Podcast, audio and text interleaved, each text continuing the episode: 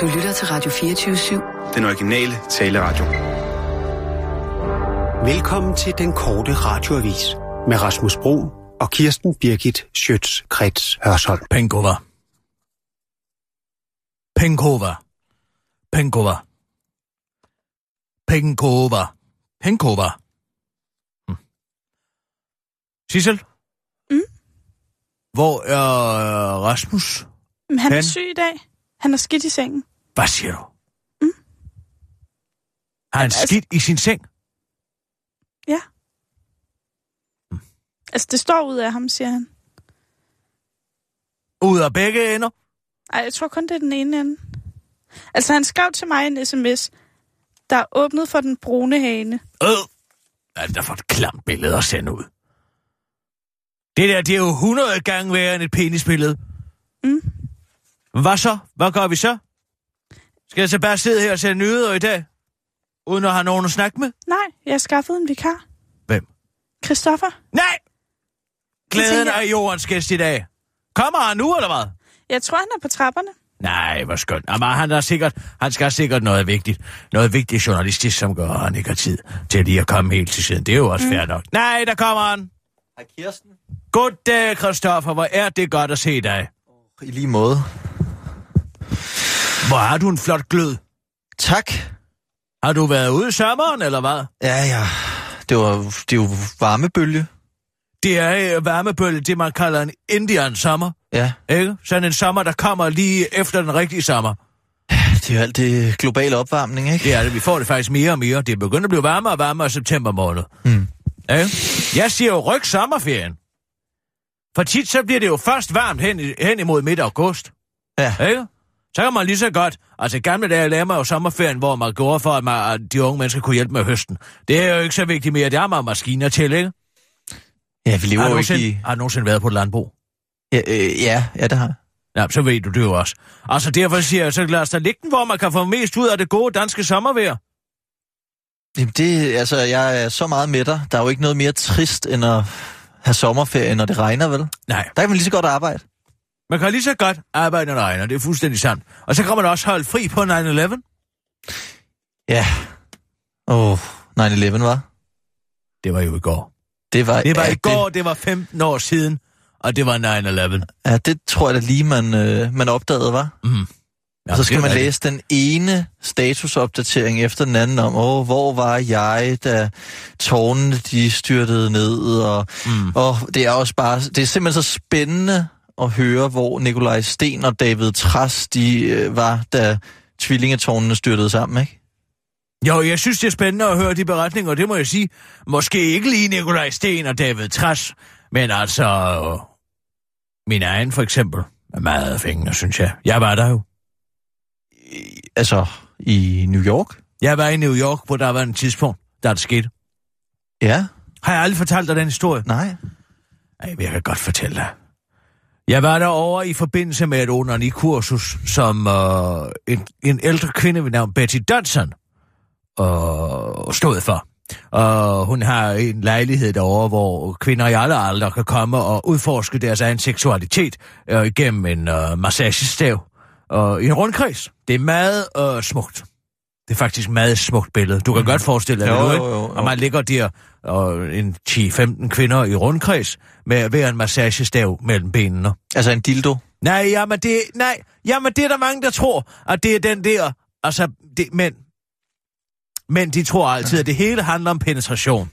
Men det meste af kvindens seksualitet, det foregår jo udvortes, mm. hvis du forstår, ikke? Det er jo ikke så meget med at jage alt muligt op. Det er sådan en meget, ja, banal seksuel og også meget japansk tankegang. Og der skal alt muligt jages op alt mulige steder. Men det her, det er sådan en, ligesom man har til skuldrene måske. Kender du det? En, Sådan klø, en, man en kan få... Nej, Nej. hvordan skal man forklare det? Forestil dig, at du har en øh, stavblender. Ja. Men så i stedet for øh, selve kniven på, Ja. så har du sådan en stor, øh, ja, nærmest en snekugle på enden, men den er ikke lavet af, den er ikke gennemsigtig, og der er heller ikke en lille model af øh, en seværdighed i. Men altså, den er, den, den er af- af blød plast. Okay. Og den kan man så sætte op imod kroppen forskellige steder. Blandt andet på klitoris.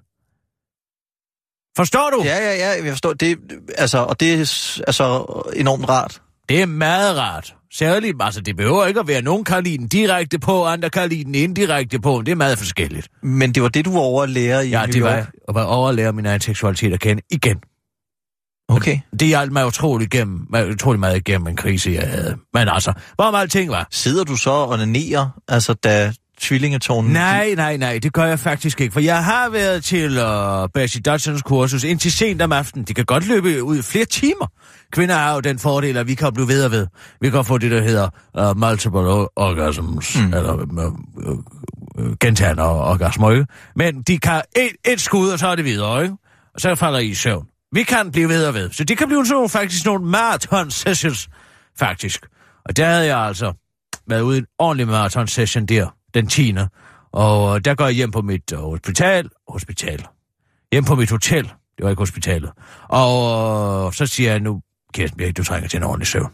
Virkelig god søvn. Jeg var allerede lidt døsig, men jeg siger, tag to valium og en whiskyshus, og så læg dig til at sove. Og så gjorde jeg det. Så lagde jeg mig til at sove. Og det sjove er, så vågner jeg næste morgen formiddag klokken halv 11. Halv 11, kvart i 11. Og jeg kan ikke forstå, at jeg får solen i, i hovedet. Fordi jeg, der, hvor jeg er ligget, på mit hotelværelse, som er, altså på den sydlige del af Manhattan, på det tidspunkt ikke særlig langt fra World Trade Center, der alle de andre morgener, er der noget, der er skygget for solen. Forstår du, hvor jeg vil hen? Tårnene. så var tårnene simpelthen faldet. Og så kigger jeg ud, så kan jeg jo godt se, at der er et forbandet slapperas rundt omkring, ikke? Sikkert spektakel, der var. Gud, det må have været en vild oplevelse. Ja, det var jeg også. Det var utroligt. Men det ærger mig da i dag, jeg ikke så det. Altså, og man har været så tæt på, og så alligevel ikke har set dem styrte i grus, ikke? Det er da ærgerligt. Ja, ja. Ja? ja. Men, Men jeg også, lå altså... simpelthen og boblede. Boblede igennem hele misæren. Jeg hørte hverken det ene eller det andet, men jeg var snart råd nok. For det første, jeg gjorde, det var selv i min SAS-aktier. Jeg vidste, Din, din hvad? min SAS-aktier. Det var det første, jeg gjorde. Ind! Selv! Hele lortet solgte jeg. Og så tænkte jeg, hvad er klogt at investere i nu? Våben. Ja. Kan du se det? Ja, ja, ja. Du så det hele. Ja, jamen jeg så jo, at altså, vi fik jo allerede at vide på det tidspunkt, I kommer nok ikke hjem de næste par dage, vel? Der er alle fly er grounded, som de siger derovre. Mm. Jeg, det kommer til at få et kæmpe impact på, på øh, flybranchen, det her. Og det gjorde det jo også. Og jeg kom af med min aktie i tide, og så købte jeg det øh, nogle svenske våben, øh, våbenproducenter aktier i stedet for. Og det, uh, Ja, det betalte det var som at se, og den aktiekurs, det var som at se nordsiden af Matterhorn i læserretning. Det kan jeg godt fortælle dig. Det gik op ad. Jeg var på arbejde på Statoil. Nå. Ja. Det var da forfærdeligt. Ja, det var det faktisk. Det er da ked af at høre. Ja, det var ikke øh, det, det mest spændende job, jeg har haft. Jeg var servicemedarbejder. Åh, oh, nej. Stod i kassen. Åh, oh, Gud. Ja. Øh, så kom der sådan en mand løbende ind på Ja. tanken. Og så røde han Han tanken. stak under, ikke? Og så sagde, nej, nej, det gjorde han ikke. Han sagde bare, nu bomber de Nå, USA. man har da helt misforstået det så. Ja. Øh, Hvad ja, så? Hvad gjorde og han så? troede, at det var krig, ikke? Ja, det blev det jo også. Det. Det troede jeg jo også. Hvor gammel var du sådan en dreng? Du kan ikke være, hvad var du, var 10 15. år? Nå. Ja. 15 år gammel. Så jeg, jeg forstod det jo heller ikke helt, vel? Altså, øh, men øh, ja, så lavede jeg en, så lavede jeg en hotdog til ham. Og jeg kom faktisk til at putte øh, glasur i, i stedet for fransk dressing. Og blev han glad for det? Og han kom Altså- faktisk tilbage og klagede. Nej. Så først, så har han været inde, For Altså, at fortælle, om- der om var 9/11. den 3. verdenskrig er brudt ud. ja, så skulle han lige have en fransk hotdog med, og så kommer jeg til at putte glasur i, fordi jeg bliver sådan lidt... Ja, Vi havde jo sådan noget glasur stående i nogle lignende altså flasker Glasur. til, til øh, kanelsneglen, ikke? Nå, sælger man også det på sådan en tank? Ja, det gjorde vi i hvert fald dengang. Vi solgte også spandauer. Det var sådan lidt ulækkert, fordi så nogle gange noget sådan et optagelsesritual, man skulle igennem, det var at lægge en, en snotter, altså en hakker eller en, en, en spytklat lige i midten af Ja, det gule af spandaueren. Og så der kom folk, kom, kom folk ind, og så, og så spiste de dem. Ja, så grinede man af det, ikke? Og ja. Så var man ligesom, så var man med. Ja, i- ja. Det er ligesom i medarbejdergruppen, det foregår ikke? også meget på Høllefolm. Ja, det kan godt være. Der er også meget med at skulle spise bøtklatter og sådan noget der. Er du herlovianer? Nej, nej, det er ikke. Det er ikke. Ja, men man kan også godt klare sig uden de kontakter, hvis man bare har hovedet godt nok skruet på. Og det har du jo. Ja, ikke lige så godt som dig. Nej, det er der ikke mange, der har, men jeg er også noget ældre. Ikke? Ja. Og set lidt mere i mit liv. Men ikke meget ældre. Nej. ja, det kan du have ret i. Ah, jeg er trods alt dobbelt så gammel som du. Ja, Ikke? men det kan man altså ikke se. Nej, man kan ikke se det på mig. Man kan høre det. Man kan høre det lidt på min stemme. Den er blevet dybere med alderen. Men det giver man vist pondus, synes jeg faktisk. Jeg synes faktisk også, at din stemme er, er rimelig lys. Det er mere dit vid, at det skinner igennem. Nå, du tænker på alle de fantastiske fakta, jeg kan lige stryge af mig? Ja. Ja, det er måske rigtigt nok. Det er måske noget, der signalerer alderen. Men det kan du også. Ah, Jo. ej. Jo, det synes jeg altså godt, du kan. Det er jo også, fordi jeg har en god hjælp i, i, i nyhedsredaktionen, ikke? Altså. Nej, nu skal du lade være. Sissel, vi kører. Og nu, live fra Radio 24 Studio i København. Her er den korte radiovis med Kirsten Birgit Schøtzgrads Hasholm. Sharon Pind, der er ekstremister blandt de folkevalgte. Den enøjede justitshævner justitsminister Sharon Pind mener nu, at uh, det er udover at vrimle med ekstremister i samfundet, også vrimler med dem i den borgerlige fløj. Nærmere betegnet henviser Søren Pind i en kronik i gårsdagens udgave af Jyllandsposten at, øh, til, at øh, Liberal Alliance bedriver ekstremistisk parlamentarisme, når de holder fast i kravet om topskattelettelser under forhandlingerne om regeringens økonomiske plan 2025-planen. Der sker mærkelige ting i disse tider. Holdninger markeres historisk skarpt på noget nær ekstrem vis sine steder. Også i det parlamentariske arbejde, jeg vil tillade mig at kalde det ekstremistisk parlamentarisme, skriver Søren Pind i sin kronik og uddyber til den korte naturvis. Det er som om, at Liberal Alliance har en fundamental tro på, at de skal varetage deres vælgeres interesse, uanset hvad. Hvis det ikke er ekstremisme, så ved jeg ikke, hvad jeg er, siger Sauron Pind. Liberal Alliances lille messias, Simon Emil Amitsbøl, tager dog anklagen om ekstremisme med ophøjet ro og tager ligeledes Sauron Pinds kritik af, at Liberal Alliances truer, Liberal Alliances linje truer muligheden for en borgerlig regering 5-10 år ude i fremtiden med stoisk ro. Jeg siger, de der tror, at de kan vide, hvad der kommer af regeringer om 5 og 10 år, de tager fejl, siger Simon Emil Amitsbøl til Jyllandsposten og tilføjer til den korte radioavis. Sandelig, sandelig siger jeg jer, det skal være lettere for en rig at komme til skattepolitiske forhandlinger, end det er for en kamel at træde igennem et nåleøje, siger han, og afslutter særlig af de rige, for de skal arve jorden.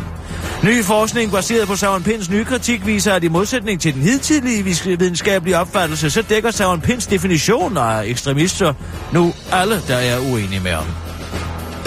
De radikale har løbet de røde horn af sig og er klar til at binde sig til blå blok. Man har et standpunkt til, man tager et nyt, som Jens Otto Krav engang sagde, og det kan de radikale erklære sig enige i. Mens Lars Løkke kæmper med at holde sammen på blå blok med en opbakning til 2025-planen, så får han nu hjælp fra uventet kendt. De radikale er klar til at binde sig til en økonomisk aftale med Blå Blok på den ene side af et valg, det skriver Berlingske. Manden med de empatiske armbøjninger og leder af de radikale Morten Østergaard mener, at regeringens plan på det citat lange stræk ligefrem øh, med, øh, ligefrem med de øh, ligefrem og flugter med de radikales udspil, og at regeringens politik citat minder om vores. Det er da klart, at vi ikke sidder og kigger på, hvem der sidder om bordet, når vi sidder i struenseværelset og forhandler med Claus Hjort. Vi øh, kigger på, hvad der ligger på bordet, siger han til Berlingske og tilføjer til den korte radioavis. Vi kan jo som bekendt ikke se farver, kun mennesker. Så om du er hvid eller brun eller rød eller blå, det gør ikke nogen forskel, bare vi kan være sammen, udtaler han. For jeg synes stadig, vi har så meget til fælles, og det er for dumt at lade de små ting skille os ad. Min veninde og siger, at Lars, Lars ikke fortjener mig. Men de har ikke set den Lars, jeg har set, og på bunden er han jo god nok. Og så har han en stor pik, mumler Østergaard til den korte radioavis. Til spørgsmålet om, hvordan Morten tog kontakt til Lars efter den lange tavshed, svarede han, Hello, it's me. I was wondering after all these years if you'd like to meet to go over everything. Hello? Can you hear me? Hello from the other side, svarer han på engelsk, fordi han er så international. Cykelrytter ikke testet positiv for doping? Endnu. Den 21-årige cykelrytter Magnus Kort er endnu ikke blevet testet positiv for bloddoning. doping. Det er mere end et døgn siden, at det danske supertalent vandt sin anden etappesejr i etappeløbet Vuelta i Spanien. Men uh, hans hematokritværdi er altså ikke blevet målt for høj endnu. Magnus Kort Nielsen fra Orica Bike Exchange er kommet sådan lidt ud af ingenting, og de færreste eksperter havde forudset, at danskeren vil tage to etappesejre med hjem fra Spanien. Derfor er det endnu mere spektakulært, at der ikke har været nogen problemer efter de obligatoriske dopingtest. Endnu. Det er fandme vildt at lige at bevise det igen, siger en glad Magnus Kort Nielsen umiddelbart efter sin etappesejr til TV2 og øh, henviser til hans anden sejr i cykelløbet og ikke til hans uskyld. Herefter modtog Magnus Kort lykkeønsninger fra holdkammeraterne, og Magnus Kort takkede tydeligvis flere af dem. Det står dog ikke helt klart for hvad. Den sidste dansker, der har vundet to etappesejre i så stort et cykelløb, er ifølge TV2 Michael Rasmussen, der blev taget for doping langt hurtigere end Magnus Kort Nielsen. Da den korte radioavis øh, har øh, taler med Magnus Kort, har han stadig svært ved at forstå, hvilken storslået bedrift han har lykkedes med. Hele er ligesom en amerikansk film. Du ved på et tidspunkt, øh, du ved på det tidspunkt i kronologien, hvor vi nærmer os klimaks og ser øh, skurken, og han ser ud til at være ved at slippe afsted med det hele. Nu gælder det bare om at nyde succesen, så længe det varer, og i aften tror jeg, jeg vil fejre det hele med en stor bøf, ligesom mit idol Alberto Contador plejede at gøre, siger Magnus Kort og retweeter endnu et latterligt ordspil på hans efternavn. Det var den korte radioavis med Kirsten Birgit Sjøtskat sådan.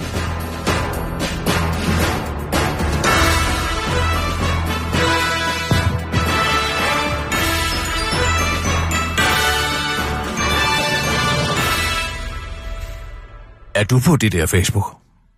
Ja, i allerhøjeste grad. Det bruger du meget Ja. som journalist. Skriver ja. til kilder, Ja, ja, ja. og ja. de skriver til dig. Ja. Får du henvendelser fra folk? Siger, hallo, hallo, er du ikke journalist? Ja, det gør jeg faktisk. Tør du, hvor andre tiger? Øh, Ja, det ved jeg ikke, om de skriver, men det er, du ved, at Ja, ja, en ja. henvisning til ja, og ja. Ekstrabladet, ja, ja. så tagline. Ja. Er den stadig, det er egentlig Ekstrabladet? Eller er det jo, hvad er det, Ekstrabladet? Danmarks største Alfons. Ja, det er, Er det den, de det, den bruger er? nu. Det tror jeg, er den, de bruger nu. Ja, det er andet med. Nej, jeg kunne ikke lade være med at se, at Ulrik Håb, han, han kæmper en brav ytringsfrihedskamp nu på Facebook.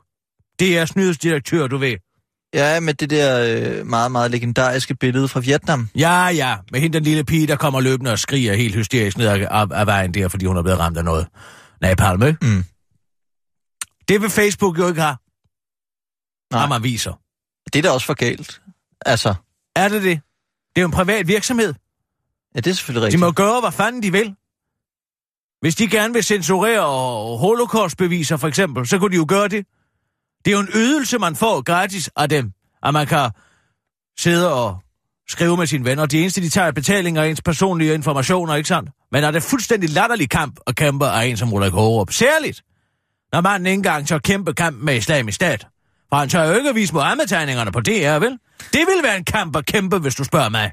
Ja, det klinger måske. Det er også lidt nemt måske, så at tage Ja, den mod. uh, ja, tag den, Max Zuckerberg, ikke? Ja, det er ja. virkelig flot, Ulrik Hårup, og du tør tage kampen op med den rødhårede nørd.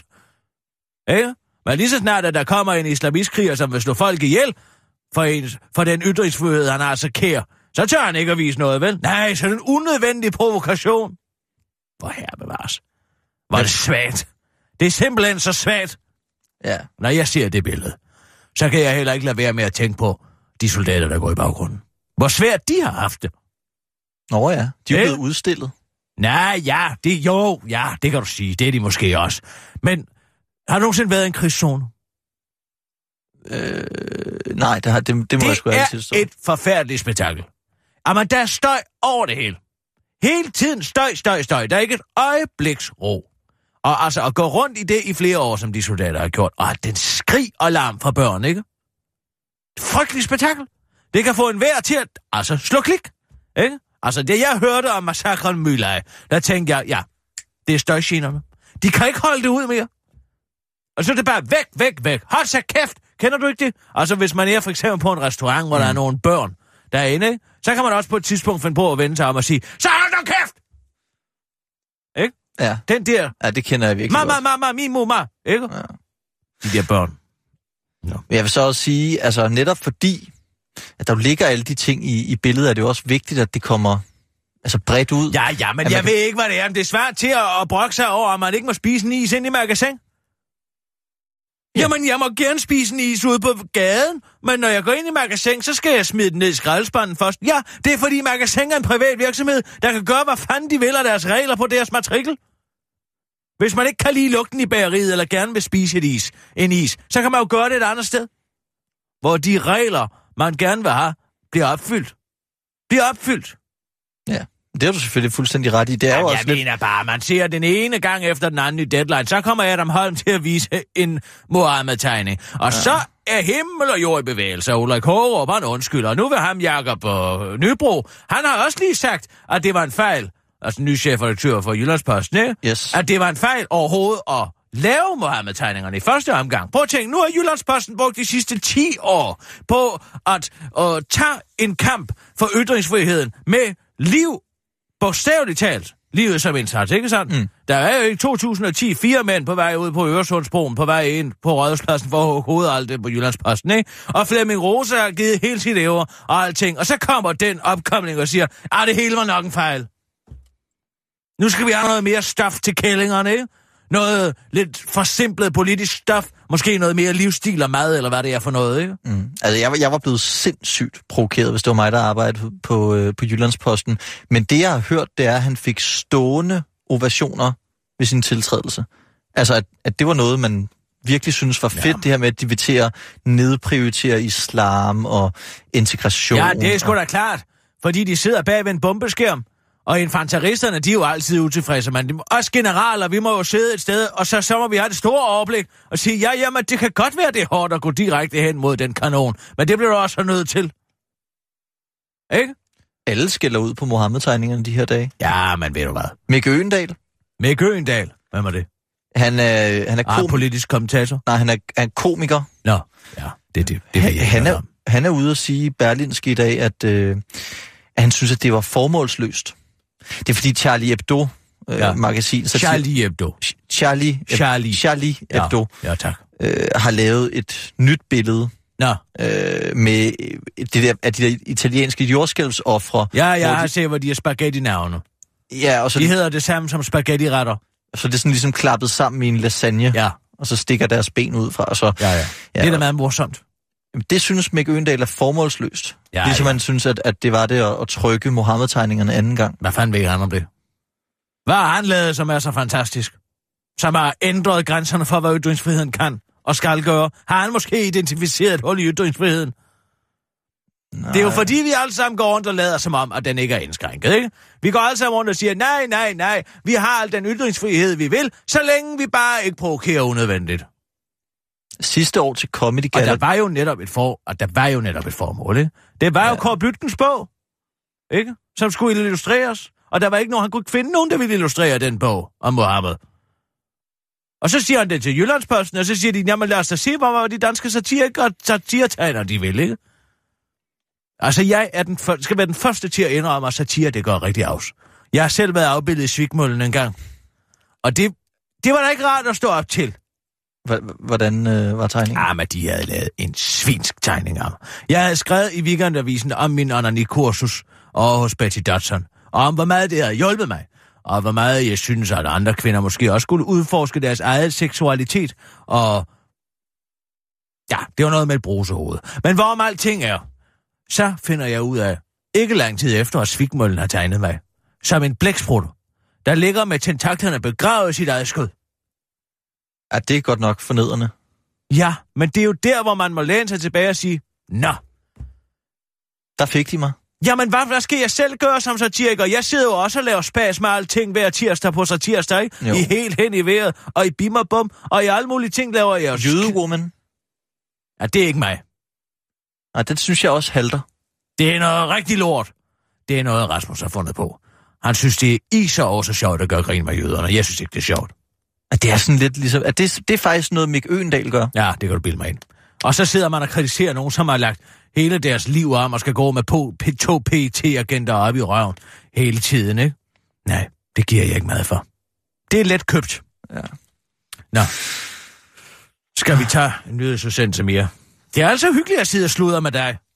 Det er altså også øh, dejligt at få lov til at vikariere lidt her som, som nyhedsredaktør. Ja, det er jo en nem chance, når det... Nå, det er det mig, dig, det der er mig, der laver ordet, det altså? arbejde, det er det. Jeg skriver Langt det meste. Ikke? Nogle gange, ja. gange så kommer der en citater ind. Det gør der jo nu om dagen. Folk, de skriver jo ikke selv mere. Meget sjældent. Hvad er der sket i sit liv? Er der sket noget? Øh, Jeg er jo blevet far. Nej. Tillykke. Hvor er det dejligt at høre. Hvad er det for en lille bebs? Det er en pige. Nej. Hun Hvor skal, hedde. Hvad skal hun hedde, siger du? hun skal hedde Olivia. Det er da et dejligt navn. Ja. Det kan jeg godt lide. Jeg har været lidt nervøs for, at det er det samme som en Rasmus Sebak-sang. Og hvad far? Nej, altså Olivia. Der er en Rasmus Sebak-sang, der hedder Olivia. Du kan da kalde ind for Olivia Birgit. Så er det i hvert fald ikke et problem. Det er faktisk ikke dumt. Det må du gerne tage, så længe du ikke tager Sjøtskridt Hørsholm også. Olivia Birgit, det er fint. Hvad bor I? Har I, hvor hun kan komme udenfor og få noget frisk luft? Nej, vi bor faktisk, vi bor derinde på Værnedamsvej. Åh, oh, ja. Det er ikke et sted for en lille pige. Vi har hverken altan, eller og så er der skraldegård. Puh, ah, nej. Så vi kan faktisk ikke... Øh, nej, det kan vi ikke. Så kom der ud til Famse Birgit. Jeg har en stor have. Der kan I da bare, kan I da bare løbe rundt. Det ville da være hyggeligt. Så kan du tage din søde øh, kone med. Så kan I komme ud, så laver jeg noget limonade og lidt snaps, og bærer en kage eller et eller andet. Jeg troede faktisk ikke, du var så meget til, til børn. Nej, men jeg er da sikker på, at hun har en lille solstråle. Det er hun altså også. Det kan du bilde mig ind. Men så kom ud, så får jeg, ringer jeg til Harald Nyborg og bestiller et legestativ eller et eller andet, hun kan kravle rundt i. Hvor gammel er hun? Øh, jamen, tre, lidt over tre uger. Nå, jamen, så er det jo perfekt. Jamen, øh, skal vi ikke køre? Og nu, live fra Radio 24 Studio i København. Her er den korte radiovis med Kirsten Birgit Schøtzgrads Hasholm. Uffe indrømmer bøf. I overført betydning naturligvis, fordi rigtig bøf koster for meget på klimakontoen. Ligesom når bedstefar fortæller om den gang, der altid var hvid jul, eller når din kæreste fortæller, hvad hun sagde til ekspedienten nede i Massers, så var det heller aldrig meningen, at nogen skulle faktatjekke Uffe Elbæks udtalelse til politikken om, at skatten på arbejde skal ned, helst til 0%. Alligevel kunne finansminister Claus Hjort Vader ikke dyse for lige at plotte tallene ind i et Excel-ark, og han kom frem til en regning på 3, 335 milliarder kroner på fjernelsen af indkomstskatten. Og den virkelighed får nu lille Henrivende Uffe til at trække i land, og nu vil han gerne citat, en gang for alle slå en pæl igennem denne misforståelse om, at alternativet vil af med indkomstskatten, som han nu siger til børsen. Det kan godt være, at jeg er kommet til at udtale mig lige lidt for nøjagtigt på det her punkt, siger Uffe Elbæk til den korte radiovis, men ret hurtigt i sin fortalelse, da han taler med børsen. Det kan godt være, at jeg er kommet til at udtale mig lige lidt for kantet på det, og på lige nøjagtigt det her punkt, siger Uffe Elbæk og slår fat, at med kantet mener han konkret, for som øh, han fortæller til børsen, så er det måske ikke så sikkert, at skatten kan komme helt væk sådan i den virkelige verden, men vi er i hvert fald nødt til at finde en anden skattemodel end den, vi har nu eller et alternativ, om I vil, siger Uffe Elbæk til den korte radioavis og fortæller, at det svære med alternativer er, at de helst ikke må være alt for konkrete, fordi det kan skræmme alternativerne væk, hvis øh, nogen forsøger at hive dem ind i virkelighedens verden. Det er dog vigtigt at finde et alternativ inden for inden længe, et skattepolitisk alternativ, fordi at mange danske arbejdstager kan blive erstattet af robotter i den nærmeste fremtid, siger Uffe Elbæk rent faktisk til børsen. Han frygter dog ikke for en... Øh, fremtid, og hvor en robot vil stjæle hans job som formand for Alternativet, da det er meget svært at bygge en maskine med så stor mangel på logisk teknik. Alligevel vil Uffe Elbæk gerne frabede sig, at nogen fra fremtiden, herunder folk, der kan Excel-ark, begynder at øh, regne på hans udtalelser, hvis han en anden gang skulle komme til at sætte tal på noget som helst. Finansminister Claus Hjort Vader vil dog ikke love noget, for som han forklarer til den korte radioavis, så er der ikke noget bedre til at fjerne fokus fra regeringens krise, end at fortælle, hvor håbløst alternativet er. Både partiet og alternativet til regeringen, pointerer Claus Hjort Vader til den korte radioavis. Spis is og forbliv en racistisk gris. Du var, du var for længst holdt op med at bede om næreboller og nærkøs af frygt for at lyde som et racistisk svin, og du køber ikke længere sukkerfri is af frygt for at sympatisere med ISIS. Men nu skal du altså være opmærksom på, at du lyder som en postkolonialistisk undertrykker, når du beder om en kæmpe Eskimo. Dansk Sprognævn konkluderer, at friskus vaniljeis med solbærsauce og chokoladeovertræk har et racistisk navn, men friskus sender foden ned og nægter at ændre navnet til Kæmpe Inuit. Det handler om, hvordan øh, de selv vil omtale sig. Her foretrækker de fleste at blive kaldt for inuitter, og det har betydning for, hvordan vi også skal omtale den. Det må man jo respektere, forklarede Anita Javelund fra Dansk Sprognævn til Ekstrabladet. Det inuitiske folkeslag inkluderer de kanadiske inuit og inuvialuit folk, Grønlands kalalit folk, Alaskas inupiak folk og jupikkerne der både findes i Rusland og i Alaska. Men ifølge Frisco er der altså ikke en eneste, der er klaget over navnet. Frisco vil endnu ikke udtale sig om den korte radioavises forspørgsel om at kalde isen for kæmpe Jupik. Den korte radiovis har besøgt det nærmeste tog for at få en reaktion ved at råbe, hvad så din kæmpe Eskimo? Men de fnisede bare over i buskud og svarede, hvad så? Hvad man, Hvad så der? Fødevareminister Esben Lunde Larsen forklarer til den korte radioavis, at han ikke har tænkt sig at gribe ind. Nej, der må være en grænse. Hvad bliver det næste? Det er jo også synd for en Amagerstang at blive associeret med Amager, men derfor ynder jeg jo stadig at slikke på den. Skulle man øh, endelig gribe ind, så synes jeg, at astronautisen skulle lægge navn til alle is, fordi det er virkelig et navn, der signalerer noget lækkert og læskende, afslutter ministeren til den korte radioavis. Video. Dronning Margrethe gav 11-årig Markus en opskrift. Da dronning Margrethe i fredags afsluttede sit sommertogt med et besøg på Strynø i 29 minutters sejlads fra Rudkøbing, fik hun sig lidt af en oplevelse i mødet med præstens 11-årige søn Markus. Han skulle forklare dronningen om havets fødekæde, og undervejs charmerede han dronningen fuldstændig. Så hvis vi følger rebet til blommuslingen, og så følger rebet videre til kiselalgen, og så øh, tager vi sømågen, og så lige, øh, og så lige så, så tager vi rebet til randkrabben, og så tager vi rebet til strandsneglen, og så igen ender vi hos kiselalgen, forklarer 11-årige Markus i billedbladet Plays video, der har 1500 likes. Så øh, det fortsætter han og kigger ned i jorden, før videoen elegant klipper til dronningen, der spørger Markus, om han nogensinde selv har smagt en strandsnegl. Nej, det har jeg ikke. Men jeg tror, det smager godt, siger Markus, og dronningen giver mig ret. Hvis du finder en håndfuld af dem, og så koger dem, i, koge dem ganske lidt i saltvand, og så kan du pille dem ud med en nål. Det smager rigtig godt, siger dronningen. Det lyder lækkert, lyver Markus, før han og begynder at tale om vandforurening. Nå, det var den korte radioavis med Kirsten Birgit Sjøtskrets og sådan.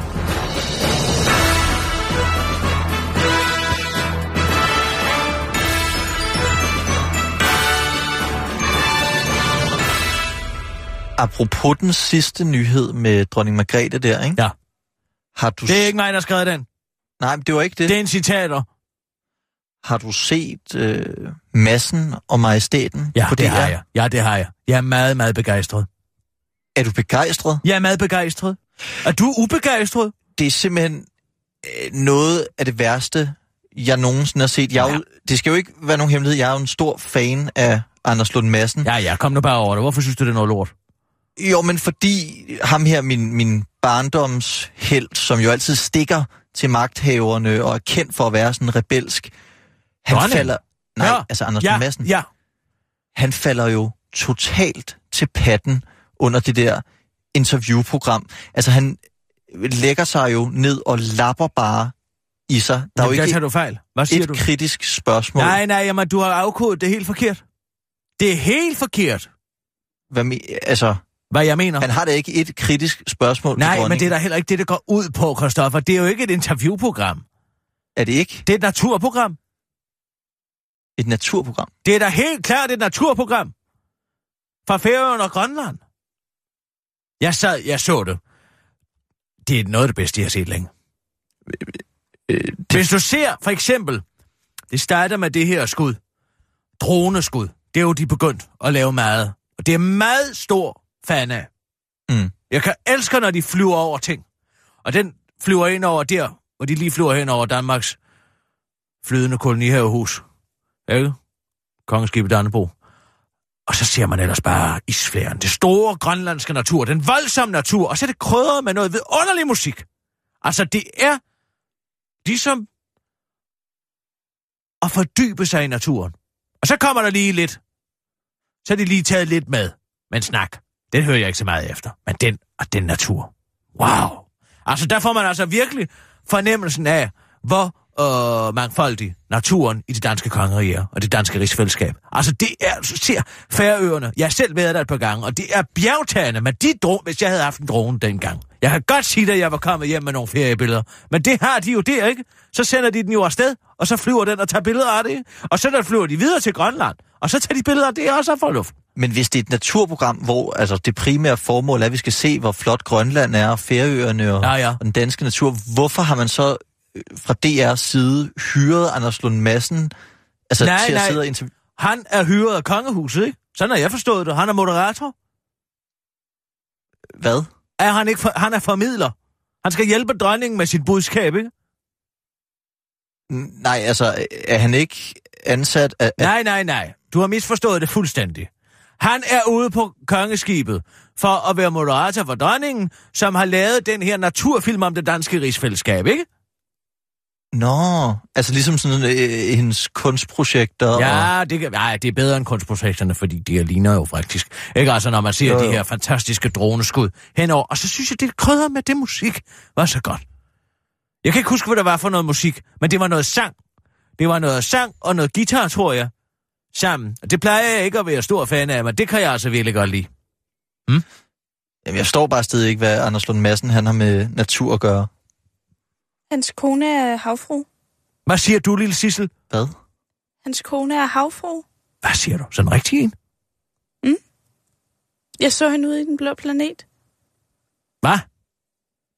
Er han gift med en havbrug ude i den blå planet? Mm. Hvad vil de sige? Hvor har de fået fat i sådan et eksemplar? Det ved jeg ikke. Altså, hun svømmer bare rundt derude. Jeg går ud fra, at det er en hale, hun tager på. Nå! Sissel. Altså, Så hun, sig dog det, hun spiller havfru. hun arbejder som, som, havfru. Det må da være et spændende job. Hvad så hopper hun ned i bassinerne derude og svømmer rundt? Mm. Er det et fuldtidsbeskæftigelse? Mm, nej, jeg kunne se, at man kunne også lege hende. Nå. Men det synes jeg, der lyder som en glimrende idé. Hvis man har en pool. Mm. Men altså til et fest eller hvad, eller bare til privat? Er det bare, hvis man har lyst til selv at sige det? Det tror jeg. Nå. Skal jeg bestille hende hjem til dig? Nej, jeg har ciklider. Det lyder faktisk meget sjovt. men det er meget, meget svært at holde ciklider. Selv det mindste det? frem... Det er en fisk. Mm. Men selv den mindste f- fremmedlame i mit ciklidebassin. Og så er det bare... Åh, det er utroligt, de dyr overhovedet kan overleve i det fri.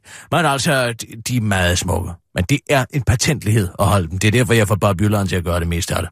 Men altså, hvis det ikke er helt rent, så kommer det mindste alge på, så dør de simpelthen. Og, og det, jeg ved jo ikke, hvad hun har... Hvis hun har jogget i et græsstå, eller og tager den først på, når hun kommer indenfor. Hun går på sine ben derhen. Det tror jeg. Men tænk lige, Der skal jo ikke være meget, hvis den har været til rens. Eller et eller andet, der kan ændre pH-værdien i sit glidebassin. Akvarie. altså, det ville da være meget hyggeligt, hvis jeg nu tog min datter og, og Josefine med ud til, til dig i haven, og så bookede vi Anders Lund Madsens kone til at svømme lidt Jamen rundt. altså, mit bassin står jo indendørs. Jeg har ikke pool. Jeg har kun et, uh, et, et akvarie indendørs til cikliderne. Så skal vi sidde indenfor, og nu er det jo lige blevet sommer igen. Det er der ikke ved at gøre det. Så skal man derude i naturen. Og så Olivia kan kravle rundt i mit, i mit, uh, det er, i mit klatrestativ. Jeg tror bare, det ville være en stor oplevelse. Det ville være sjovt at fortælle hende sådan i fremtiden, at hun har været hjemme hos... Så tager der Kirsten ud i den blå, og- tager der ud i den blå planet og se hende. Hvis han, Ja. hun er der. Vil du tage hende med i den blå planet, måske? Ja, det vil jeg gerne. Så kan vi tale sammen. Om alt, om dette og hint. Skal vi tage nogle nyheder? Sissel, vi kører med nogle nyheder. Og nu, live fra Radio 24 Studio i København. Her er den korte radiovis med Kirsten Birgit Schøtzgrads Hasholm. Ny forskning. Danskerne blev syge i hovedet af 9-11. Udover at give, folk og give befolkningen et øjebliksbillede af, hvad de lavede en tirsdag for 15 år siden, så viser ny dansk forskning, at angrebene 11. september 2001 også forårsagede en målbar stigning i antallet af såkaldte belastnings- og tilpasningsreaktioner, diagnostiseret på psykiatriske hospitaler i Danmark, det skriver videnskab.dk. I studiet, der er publiceret i American Journal of Epidemiology, hvad end det er, viser resultaterne, at op mod 400 danskere blev psykisk syge som følge af terroren i New York. Angrebene på World Trade Center medførte, at der blev diagnostiseret omkring 400 flere belastnings- og tilpasningsreaktioner end øh, forventet i årene efter øh, 11. september 2001, fortæller en af de fire danske forskere bag studiet, Bertel Teilfeldt Hansen fra Institut for Statskundskab på Københavns Universitet, der også forklarer, jo tættere tjern er på, jo værre er det. For eksempel viser resultaterne i det endnu upublicerede studie om tjern på ytterøjer, og øh, at det, det ramte endnu flere danskere på nervesystemet, fordi det geografisk og kulturelt ligger tættere på. Kunne Resultatet i studiet har fået flere politikere til at spekulere i, om terrorfyldte og stressede omgivelser også har indflydelse på rasen. Pergaard er fra den korte radioavis, men udlænding og interneringsminister Inger Støjberg holder dog fast i, at sådan et resultat ikke foreligger helt klart endnu. Indtil det modsatte er bevis, må vi antage, at perkerne ikke kan få psykiske lidelser af at bo i krigszoner, ligesom vi hvide kan få, og noget, der sker tusindvis af kilometer væk en enkelt dag, siger Inger Støjberg, der gerne vil have meget kvoteflygtninge til den korte radioavis.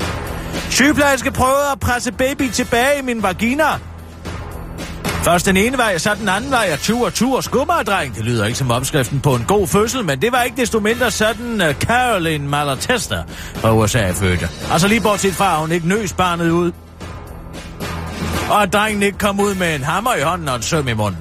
Caroline havde valgt at få en naturlig fødsel på Brockwood Medical Center i Alabama, skriver BT og henviser til den endnu ukendte stat Alabama. Det fortryder hun bittert. Da den Caroline fik ved og var fødselslægen ikke til at få fat på, og derfor forsøgte sygeplejersken at skubbe barnet tilbage i ens væggener. Efter 6 minutter ankom lægen endeligt. Sygeplejerskerne giver slip på barnets hoved, og øjeblikkeligt følte jeg en lindring, fordi det store pres for sygeplejersken havde kæmpet mod mine sammentrækninger, og det er derfor, at jeg er så grueligt ødelagt, fordi sygeplejersken blev ved med at holde babyen tilbage, siger Caroline ifølge Cosmopolitan, som en journalist på BT har nærlæst. I dag sidder hun tilbage med en traumatisk oplevelse, og derfor, derudover er hun blevet diagnostiseret med posttraumatisk stress samt kroniske og smertefulde skader. Nu har parret fået en erstatning på 105 millioner kroner. Carolines mand udtaler til den korte radioavis, at han er glad, men at det heller ikke er en krone for meget, for han fik simpelthen så ondt i fødderne af at stå op under hele fødslen. Han ville bare tage et billede af sig selv, men tjek lige, hvem der kigger med bagved. Den 24-årige tømmer Will Rosner fra Sydney har taget et billede, som hurtigt har taget internettet med storm og optrådt i medier verden over her i blandt Daily Mail, Russia Today og BT. Billedet er fra Rosners 18 måneders rundrejse, der blandt andet har ført ham til Stillehavsøen Tonga, hvor den internationale Australier ville tage et billede af sig selv, mens han var ude at dykke. Men så blev billedet fotobumpet af en pukkelvalg. Hashtag selfie game on point. Having a hashtag whale of a time i hashtag Tonga Hashtag humpback whale. Whale smiley, skriver Will Rosner på Instagram. Hvor man også kan læse, at det 15 meter lange pattedyr, pattedyr svømmede med ham i hele 6 timer, og at der en videre dukkede 15 andre valer op, der ifølge Will Rosner virkede lige så interesseret i ham, som han var i dem. Den stirrede mig lige i øjnene, inden den følte mig med halen og løftede mig ud af vandet, skriver Will Rosner og refererer til sin store oplevelse med en af valerne.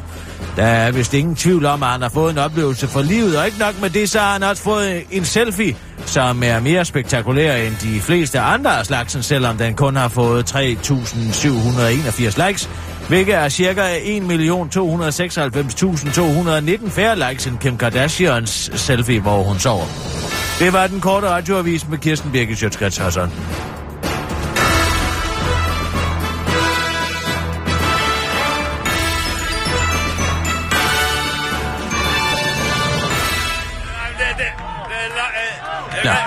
Lige er begge nu ringer. Var det crazy, det Det her? ringer. Hallo? Hallo? Hallo? Hallo? Hallo? Hallo? Ja, hallo? Hvem er det? Hallo, Kirsten? Goddag! Hvem er det? Hallo, Kirsten. Det er Ulla. Goddag, Ulla. Det Goddag. er Kirsten. Goddag, Kirsten.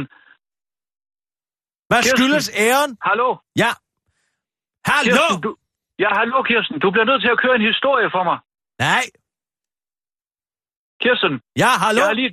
Ja, Kirsten. Hallo, Kirsten. Hallo? Det er du der? Ulla. Ja, jeg ved nødt til godt, det er dig. Hvad er det, du vil? Hvorfor laver du den ikke selv? Jeg ringer, fordi at du er nødt til at køre en historie for mig. Nej. Du er nødt til at sige ja her, fordi at den er helt gal over på TV2. Jeg har allerede talt med Jens Skovbo, og, og de nægter at køre den derover. Den er simpelthen for sprængfarlig for dem. Og Hvad jeg tror, er det, Ulla? Det skyldes, at Du hele minutter. TV2-toppen er styret af sionister. Ja, det ved vi sgu da godt. Hvad er det nye i det? De er Ja, jo det drejer jøder sig om- hele banden derovre. Hør nu efter, Kirsten. Hør Ja. nu efter. Jeg hører det efter. Sig, Jeg det sidder med Christoffer Hallo? Eriksen. Hvad siger du? Jeg sidder her med Christoffer Eriksen. Fra TV2? Nej. Fra nyhederne herinde på Radio 24 Du tænker på Michael Trangbæk. Nej. Jeg tænker på Christoffer Eriksen. Jeg sidder her med ham nu. Han er lige blevet på far. Er det... aner ikke, hvem det er. Hør her. Det drejer sig om demokraternes præsidentkandidat, Hillary Rodham Clinton. Ja, tak. Hun har jo netop aflyst de kommende dages valgmøder i den amerikanske delstat Kalifornien. Ja, det ved jeg godt. Ja, Hun er, hun er syg. angiveligt. Hun er, hun er Angiveligt. lungebetændelse, Ulla. Ja, angiveligt på grund af lungebetændelse. Hvad mener du med Og i går- angiveligt? der- Ja, der så vi jo, i går der så vi jo nogle ganske dramatiske billeder af, hvordan hun efter et såkaldt ildebefindende, ildebefindende, ja, ikke også, Kirsten? Hun Ja. måtte forlade en mindehøjtidlighed for offrene for angrebet på World Trade Center. Ja, ved du hvad, hvis jeg havde stået og skulle 11. høre på alt det 2001. pis, så havde jeg skulle da også Kirsten, sagt, at jeg fik det dårligt og måtte tage hjem. Hvad siger, hvad siger du? Jeg siger, hvis jeg skulle stå og høre på alt det pis en gang til, var de være sikkert i gang med at læse alle de 4.000 navne op igen. Så havde jeg det sgu var da også... dag, ja, der gik over i historien Ja. som dagen, der rystede den vestlige verden. Hvad så, Ulla? Hvad mener du, der er en konspiration i, at hun har fået lungebetændelse nu? Kirsten, jeg kørte med en taxichauffør i New York, altså The Big Apple, the city that never sleeps, Ja. der mente, at vi lige nu er vidne til et stort Illuminati cover-up. I forbindelse med Hillary Clintons lungebetændelse?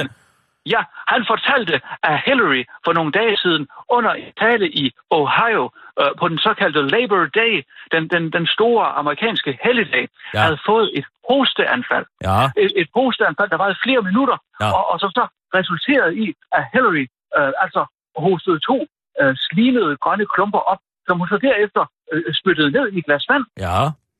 Ja, og, og jeg har selv været inde på YouTube, du ved, den her øh, populære webportal, Ja, hvor man, hvor man hvor kan man kan de dele videoklip med videoer. hinanden. Altså. Og, og der har jeg set netop det her klip. Og, og ganske rigtigt, så hoster hun altså to øh, øh, store, øh, meget mystiske klumper, grønne klumper op, Ja. og nu peger alt altså på, det, det taler man om ude i miljøet, ude i truther-miljøet, altså at det kan være alien-æg. Alien egg. Altså, Hvorfor Hillary hoster hun dem op i glas? to alien-æg op, som, som der lander i glasset. Hvad skulle det ellers være? Ja, altså eftersom hun har lungebetændelse, så kunne det for eksempel være noget slim og snask fra luftvejen.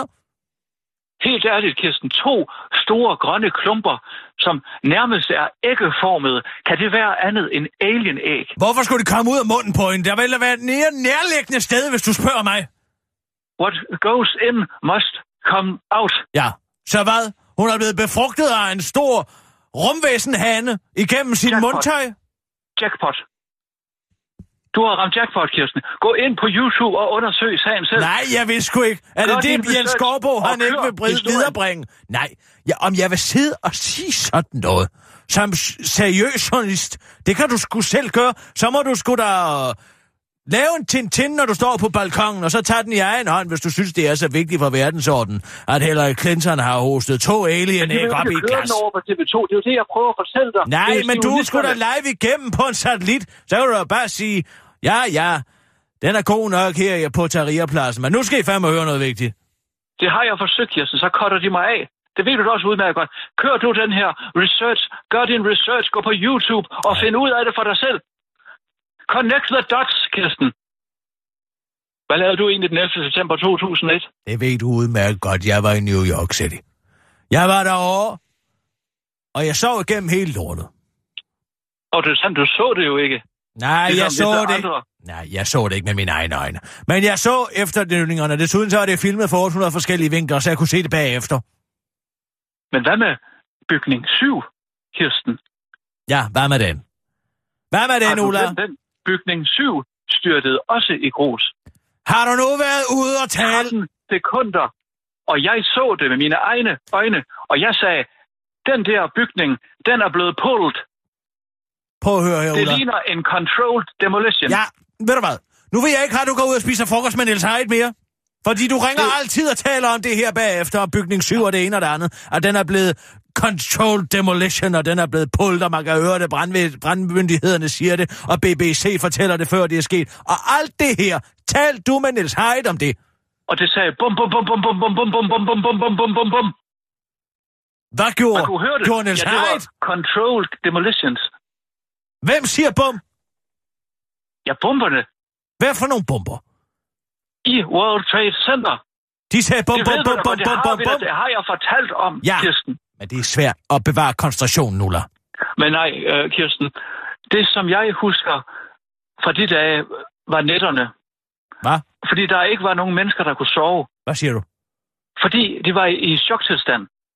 Og den eneste måde, de kunne komme ud af den på, var ved at snakke med de andre, der også var i choktilstand. Jeg havde en restaurant, hvor jeg kendte en masse mennesker. Og tit gik jeg derhen og, og så nogle af disse mennesker, som jeg holder mest af, inklusive min søn. Og så sad jeg sammen med dem, og, og så snakkede vi, og så gik vi videre ud i natten, for ligesom at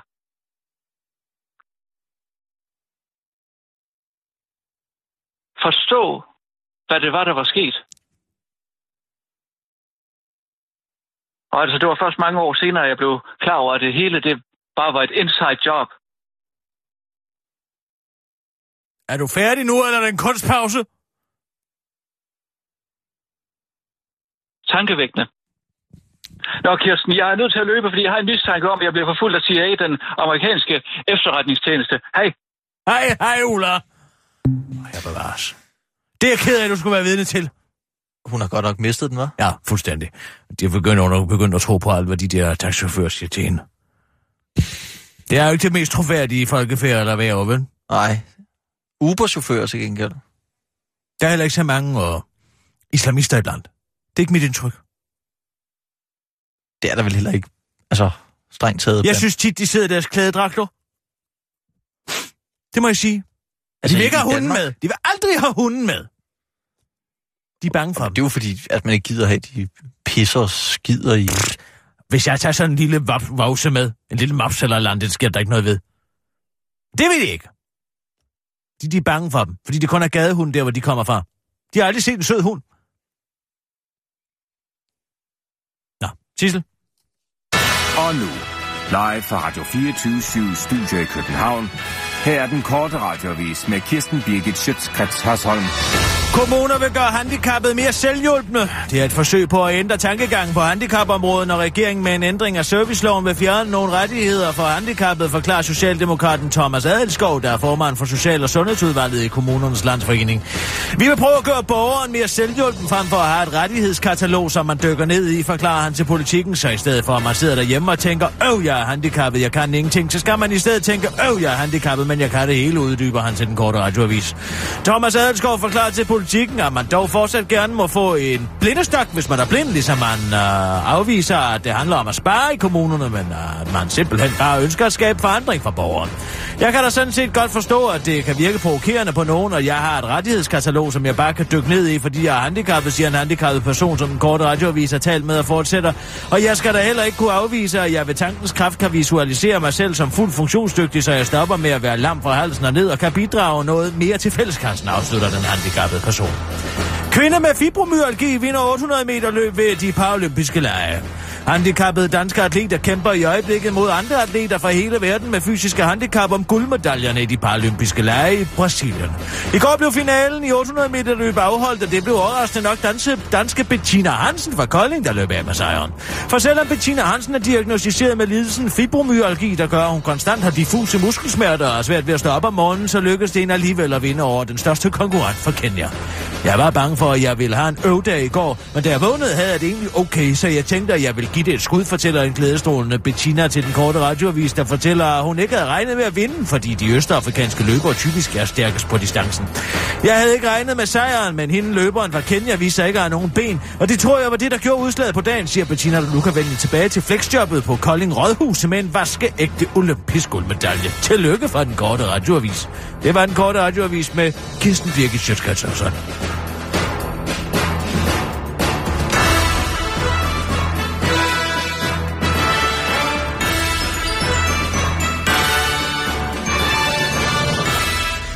Det er altså altid en fornøjelse at høre dig læse de nyheder op.